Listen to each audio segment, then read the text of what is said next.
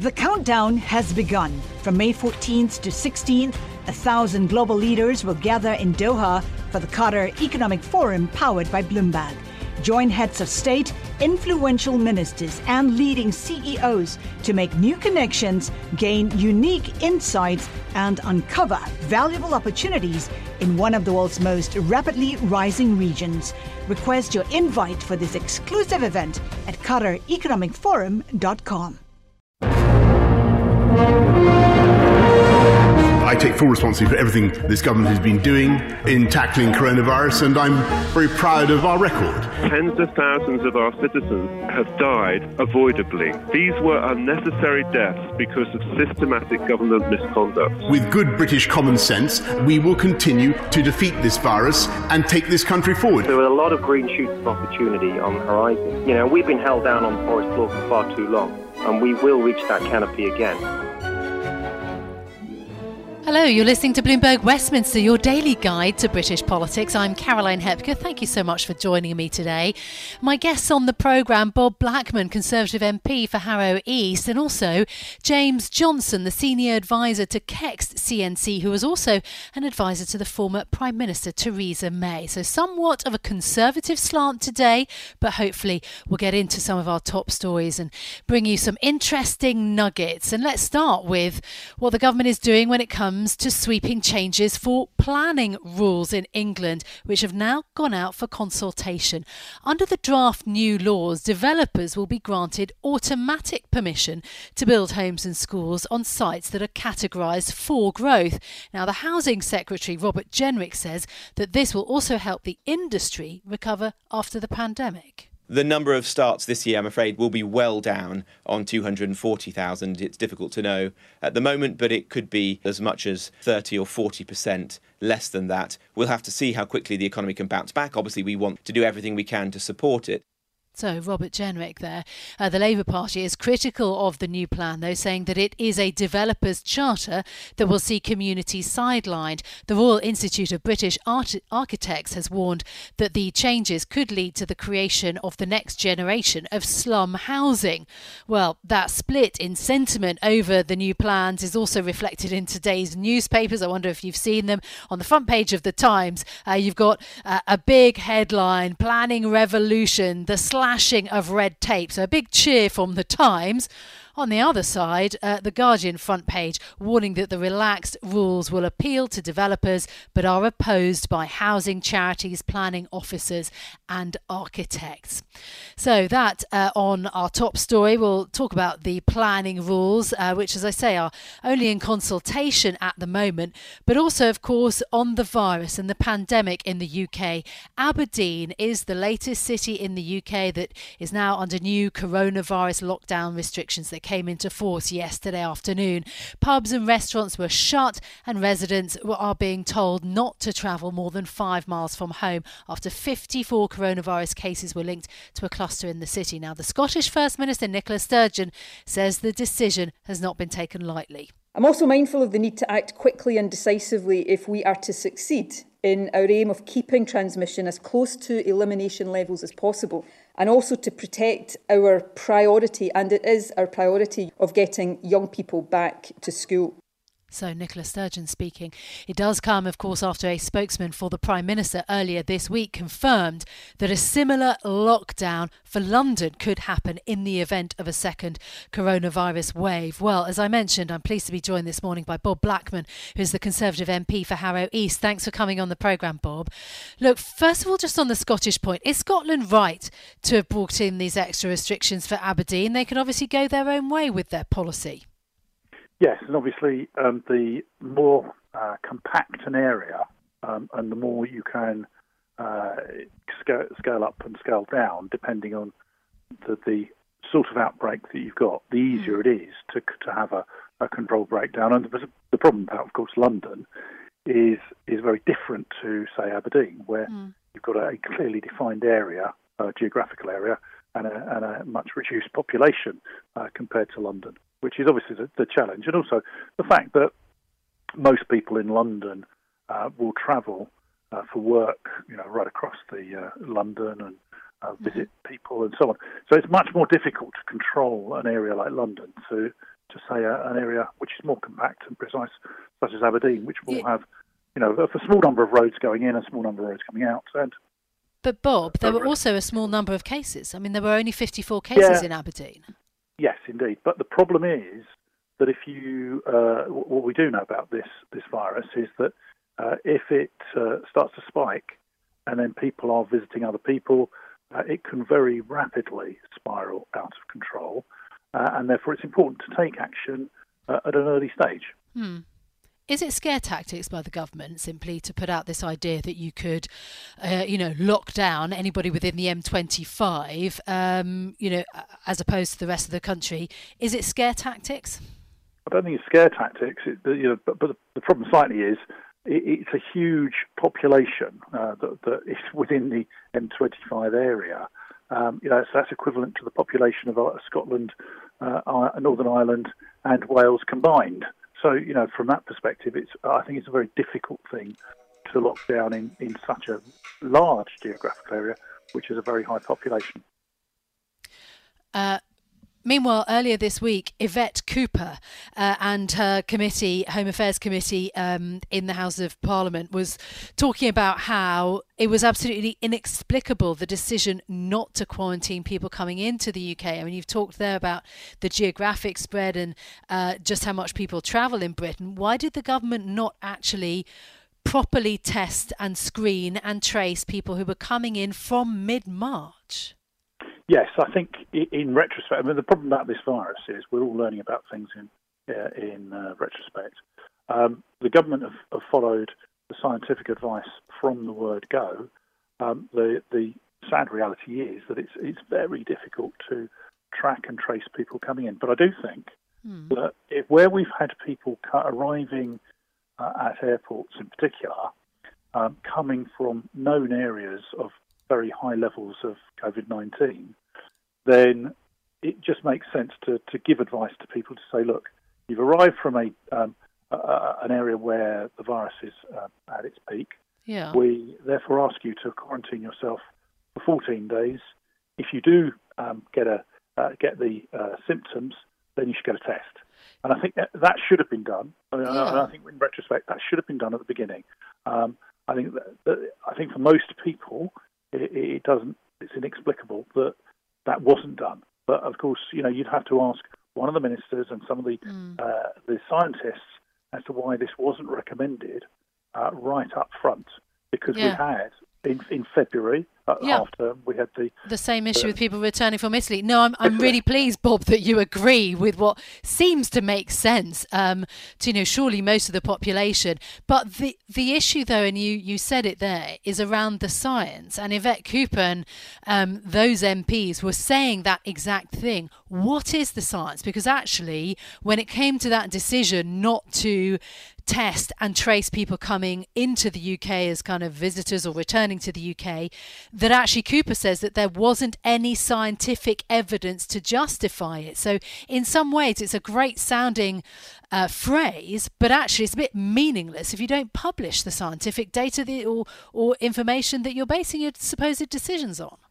Yeah, and I think one of, one of the problems here is that that uh, for most people, and I, you know, a large number of my constituents were asking the question about if they were returning from abroad uh, and they went through the airport, why wasn't this being done? Mm. Um, because there was there were the, clearly one of the problems at, at the beginning um, of this process, and still today, really, is that we don't have a fast testing process um, to test people uh, and, and substantiate that they are either carrying the virus or suffering from it. And one of the problems as well is even the tests that we have now can give false negatives. In other words, you know, someone could could arrive back at an airport, test negative, and think, oh, that's fine, I don't have to worry. But then the symptoms arrive uh, seven to ten days later, uh, which is the which is the big problem. Which is why I think the advice has now shifted very sensibly to say, look, if you've if you've arrived back from certain countries, then uh, you must self isolate yeah. for, for 14 days. I mean, this, to, to a certain extent, what we're all learning about this virus, uh, uh, to be fair, and also learning what, what should be done and how it can be done. Um, yeah. The, the, but unfortunately, learning too slowly, right? The boss of Serco, the outsourcing co- company that's doing this, that has a lot of these contact tracers, today has had to defend the fact that 10,000 contact tracers on average have spoken to 2.4 people each and that the test and trace system as you say we're trying to get up to speed but it's all too slow. Yes it is. And i think one of the problems here is um, that we in this country are not used to for example uh, you know providing details of, uh, where we've been um, mm. where we're staying and so on to third parties. Uh, we're, we're going to have to do that. We're going to have to get used to doing that if because this virus isn't going away and as we try and get back to a normal way of life, or whatever new, new normal looks like, um, we're going to have to submit details to say, look, yes, okay, we we were on this flight on such and such a day. Uh, yeah. Uh, we're staying at such and such an address, and we'll be doing so um, for the next period of time. We'll give our phone numbers, give our, our contact details, etc. Yeah. People are going to need to contact us. Yeah. It, Although surely, Yes, but surely that would be far better done through an efficient kind of mobile phone app. But anyway, we shan't go into the NHS yeah, X and, well, yeah. and, so on. But look, I want to get one last question in with you, please, because mm. uh, you're an MP for Harrow East. How do you feel about the planning rules? Uh, a quick final thought. Um, you know, sweeping aside the planning uh, rules to speed things up, are your constituents well, going to want swift building like this with basically no, very few checks and balances, as far as I can see? And that's the problem. I think um, the, the, the planning system that we've we've had in this country has evolved over a period of time to enable planning officers to negotiate with developers uh, on the basis of what is acceptable and what isn't acceptable. My worry about the presumption in favour of development uh, then puts local communities, in my judgment, on the back foot when, frankly, um, uh, developments which should not be allowed uh, come forward. And, and yeah, so, yeah. This, this, I mean, obviously, everyone wants to see um, uh, the development of new housing speeded up yes. um, in appropriate places. From Silicon Valley to Wall Street, the promise and perils of artificial intelligence are playing out on the world stage. But what will the next phase of AI adoption look like? Which companies, from big tech to startups, will dominate? And where do the risks and unintended consequences lie? I'm Emily Chang. Join me at Bloomberg Tech in San Francisco, May 9th, to answer many of the industry's burning questions, alongside Snap's Evan Spiegel, Xbox President Sarah Bond, OpenAI's Brad Lightcap, top researcher Dr. Fei Fei Li of Stanford, and many more. More details and just a few tickets left at bloomberg.com/techsf.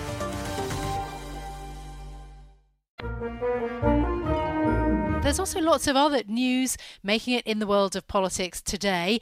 The latest data on England's contact tracing system is to be published today amid uh, concerns over how effective it is. Researchers at UCL and the London School of Hygiene and Tropical Medicine have warned that the NHS test and trace system must rapidly improve in order to cope with schools reopening in September and the start of winter. Without effective testing and tracing, their model suggests a second wave that would peak in December. Now, the Labour leader Keir Starmer has criticised the current contact tracing programme.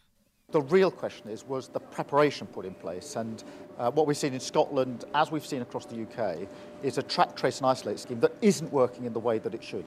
Now, one of the researchers put the current system's effectiveness at about 50%. Meanwhile, the boss of the outsourcing company Serco, that is in charge of a lot of the uh, human contact tracers, the, the, the physical work, uh, has had to defend his position. 10,000 contact tracers apparently have only spoken to an average of 2.4 people. So, Robert Soames, the CEO of Serco, uh, amongst several companies that are recruiting these contact tracers, has had to admit that the test test and trace system has more capacity than we need, and uh, but the government had to start somewhere. So hardly satisfactory, I'd say. Uh, meanwhile, the Scottish Conservatives have appointed Douglas Ross as their new leader following last week's sudden resignation of Jackson Carlaw. His resignation came after several opinion polls showed a surge in support for Scottish independence. Now, Ross was one of the few Scottish Tory MPs to hold his seat in last December's general election. Uh, so that in Scottish news. And then lastly, the Bank of England has warned that unemployment could rise to 7.5% by the end of the year. That's almost double its recent rate, but it's actually lower than the bank's previous estimated 10%. Uh, the UK central bank said that the economic slump caused by the coronavirus will be less severe than predicted, with the economy shrinking 9.5% this year instead of an initial estimate of 14%. But the bank did warn that the recovery will take longer than they had initially suggested. Although a lot of the people that I've been speaking to this morning in the market say that actually the Bank of England's view of the V shaped and a speedy recovery towards the end of this year, next year, are actually on the rosy side. So that from the Bank of England uh, decision that we had out earlier today. Right, uh, let's also talk uh, to our guest this morning away from uh, the news uh, in the world of politics uh, because increasingly people are expecting to live with coronavirus for a long time to come. That's according to the latest COVID 19 opinion tracker uh, by Kekst CNC. Interestingly, Britons are giving up on following the rules to curtail the pandemic's spread, with swing voters saying that Prime Minister Boris Johnson has been sending somewhat mixed messages. Well, for more, I'm pleased to say that I'm joined by James Johnson, who is Senior Advisor at Kekst CNC, also the founder of JL Partners, and a former advisor to the former Prime Minister Theresa May. James, welcome to the programme. Thanks for being with me. Thank you. Hi.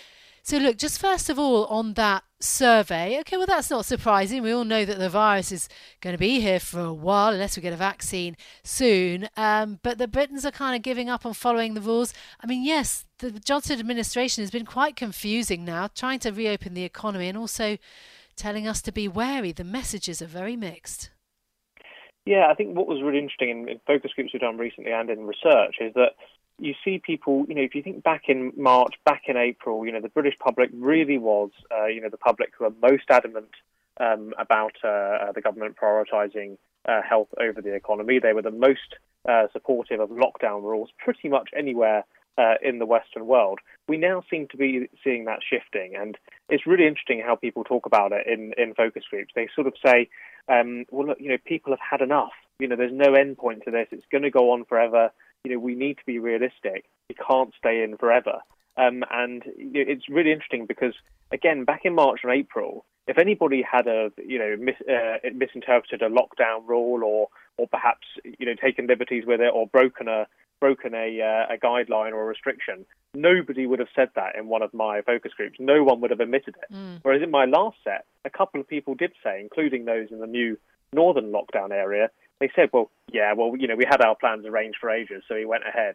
That social stigma is also uh, declining. Now, as I say, there's a, that's a bit of a mm. fatigue effect. Um, it's a bit of people wanting, um, uh, you know, sort of coming to terms with it. It's a bit of the economy coming to the fore and people realizing that, you know, we do need to reopen things. But it's also that frustration about government guidelines as well, um, yeah. and a sense of a, a lack of clarity on some of those things. But interestingly, when you look at the numbers of how many people have actually gone back to work, uh, the UK numbers are incredibly low versus France and Germany, where you know all, the vast majority of people have restarted work. So, you know, do you think it's it follows then that people are actually going to get back to their offices? Um, and you know, I do think you're right that, the, that people are realising the impact on the economy and, and on their own personal finances. Yeah, and I think those those work from home figures are really interesting. I mean, what we did find uh, in that same Kekst CNC survey is that um, amongst people who have returned to work, they actually say it's better than they thought it was going to be, mm. it's safer than they thought it was going to be, and it's more productive uh, than they thought it was going to be. So amongst those returners, they actually feel quite good. But look, we're not returning in the same numbers um, as, on, as on the continent. I mean, a bit of that might obviously be the severity um, of the virus in, in, in our country. Um, it might also concerns over public transport. I saw some figures saying that actually Brits need to commute a lot more to work um, than perhaps some uh, perhaps others on, on the continent. Yeah. But it's also this there is still this fear of the virus, and it is and it is a lot more marked in the UK. I mean, again, you know, we did some research on this, and we asked people, um, you know, the percentage of people they thought had coronavirus, and the percentage of people in the country that had died of it, and people think seven percent on average um, have died uh, from coronavirus. Now, obviously, every death um, is a tragedy. Any death is too high, but the real figure on that is closer to 0.05%. So, you know, we are seeing this heightened sense of perhaps, uh, you know, the prevalence and, and deadliness of the virus. uh, which is probably affecting people's decision about whether to go out or not. Hmm. Uh, is it not also affecting people's decision? Um, the idea that the UK government, uh, yes, is supposed to be following, you know, the science, but it's not been published. Uh, did not uh, test and trace people coming into the country. Does not have a test and trace system up and running now. The government um, has made failures, but they're not just kind of backward looking failures they're things that could affect how we deal with the, the virus in the coming few weeks yeah, and I think I think this is particularly. I mean, I think it's slightly unfair to say you know there's not a test and trace service up and running. I mean, you know, yes, not an effective one. Uh, as your report says, I think it's certainly uh, there's clearly work to go, but you know it is still picking up people, um, and it is still it is still you know making making progress in that respect. But I think what you what was absolutely right is the clarity of message, and I think that's where we see these real frustrations in in amongst the public. Um, you know, they feel like well, if I don't know what what exactly I need to do, why would I do it? And it's not it's not only lack of clarity; it's also this feeling of a lack of understanding. It was really interesting because in one of my focus groups again, we mm-hmm. you know someone said, well, why would pubs have to close for schools to reopen? Um, and it was interesting because that's something that just makes sense, right, to government and to the Westminster bubble. But actually, those two the connection between those two things hadn't been made for that voter. So you know, there needs to be that clarity. And of course, there is also that constant spectre um, uh, of the Dominic Cummings affair back in May, um, yes. and people still bring that up and still say, uh, you know, that moment changed my view on the rules. Now, whether that's real um, or imagined, it doesn't matter because that's how people are explaining their behaviour today.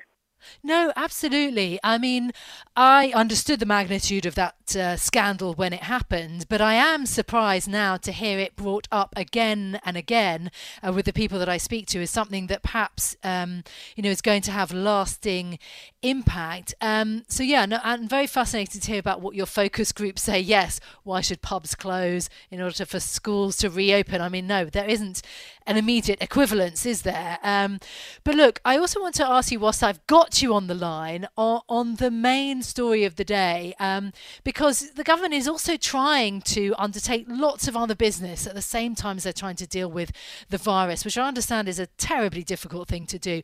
But the change in the planning rules in England, they really did make me want to tear my hair out um, because it really it does not look as if these sorts of um, this this kind of idea of zoning and of giving developers more free reign to build is actually going to result in more affordable new homes. What do you think? Yeah, so this is one area. I mean, what Number 10 will be thinking on this is, you know, with all of their domestic policy, is how do we lock in those voters in those red wall seats, um, you know, the North and the Midlands? And one of their major frustrations at the election last year was about infrastructure mm. um, and, you know, this sense of affordable housing, but also things like transport and other other, other elements of that as well. Um, I, I think you're right. I think, you know, straight up front, I think that this is something uh, which, on the face of it, might even be slightly unpopular um, with with some of those voters. And housing is a great example where voters often say, "Yep, great, we want more housing," but actually, when it turns out that it's right next to their house. Um, or it's in an area they quite like, people then go, oh, you know what, I'll, I'll slightly change my mind on that. Having said that, I think Number 10 know that, and I think their calculation is that the long term benefits of more housing and the effect that will have on affordability will pay off for them politically in the long term if not immediately. So I think this is one of those ones mm. where, yes, the short term impacts might not look great from the government's perspective, but actually it may well actually end up being better uh, from the government's perspective, but also for the country in a few years to come. Bloomberg Westminster. Listen weekdays at noon on DAB Digital Radio in London. From Silicon Valley to Wall Street, the promise and perils of artificial intelligence are playing out on the world stage. But what will the next phase of AI adoption look like? Which companies, from big tech to startups, will dominate? And where do the risks and unintended consequences lie? I'm Emily Chang. Join me at Bloomberg Tech in San Francisco, May 9th, to answer many of the industry's burning questions, alongside Snap's Evan Spiegel, Xbox President Sarah Bond, OpenAI's Brad Lightcap, top researcher Dr. Fei Fei Li of Stanford, and many more. More details and just a few tickets left at bloomberg.com/techsf.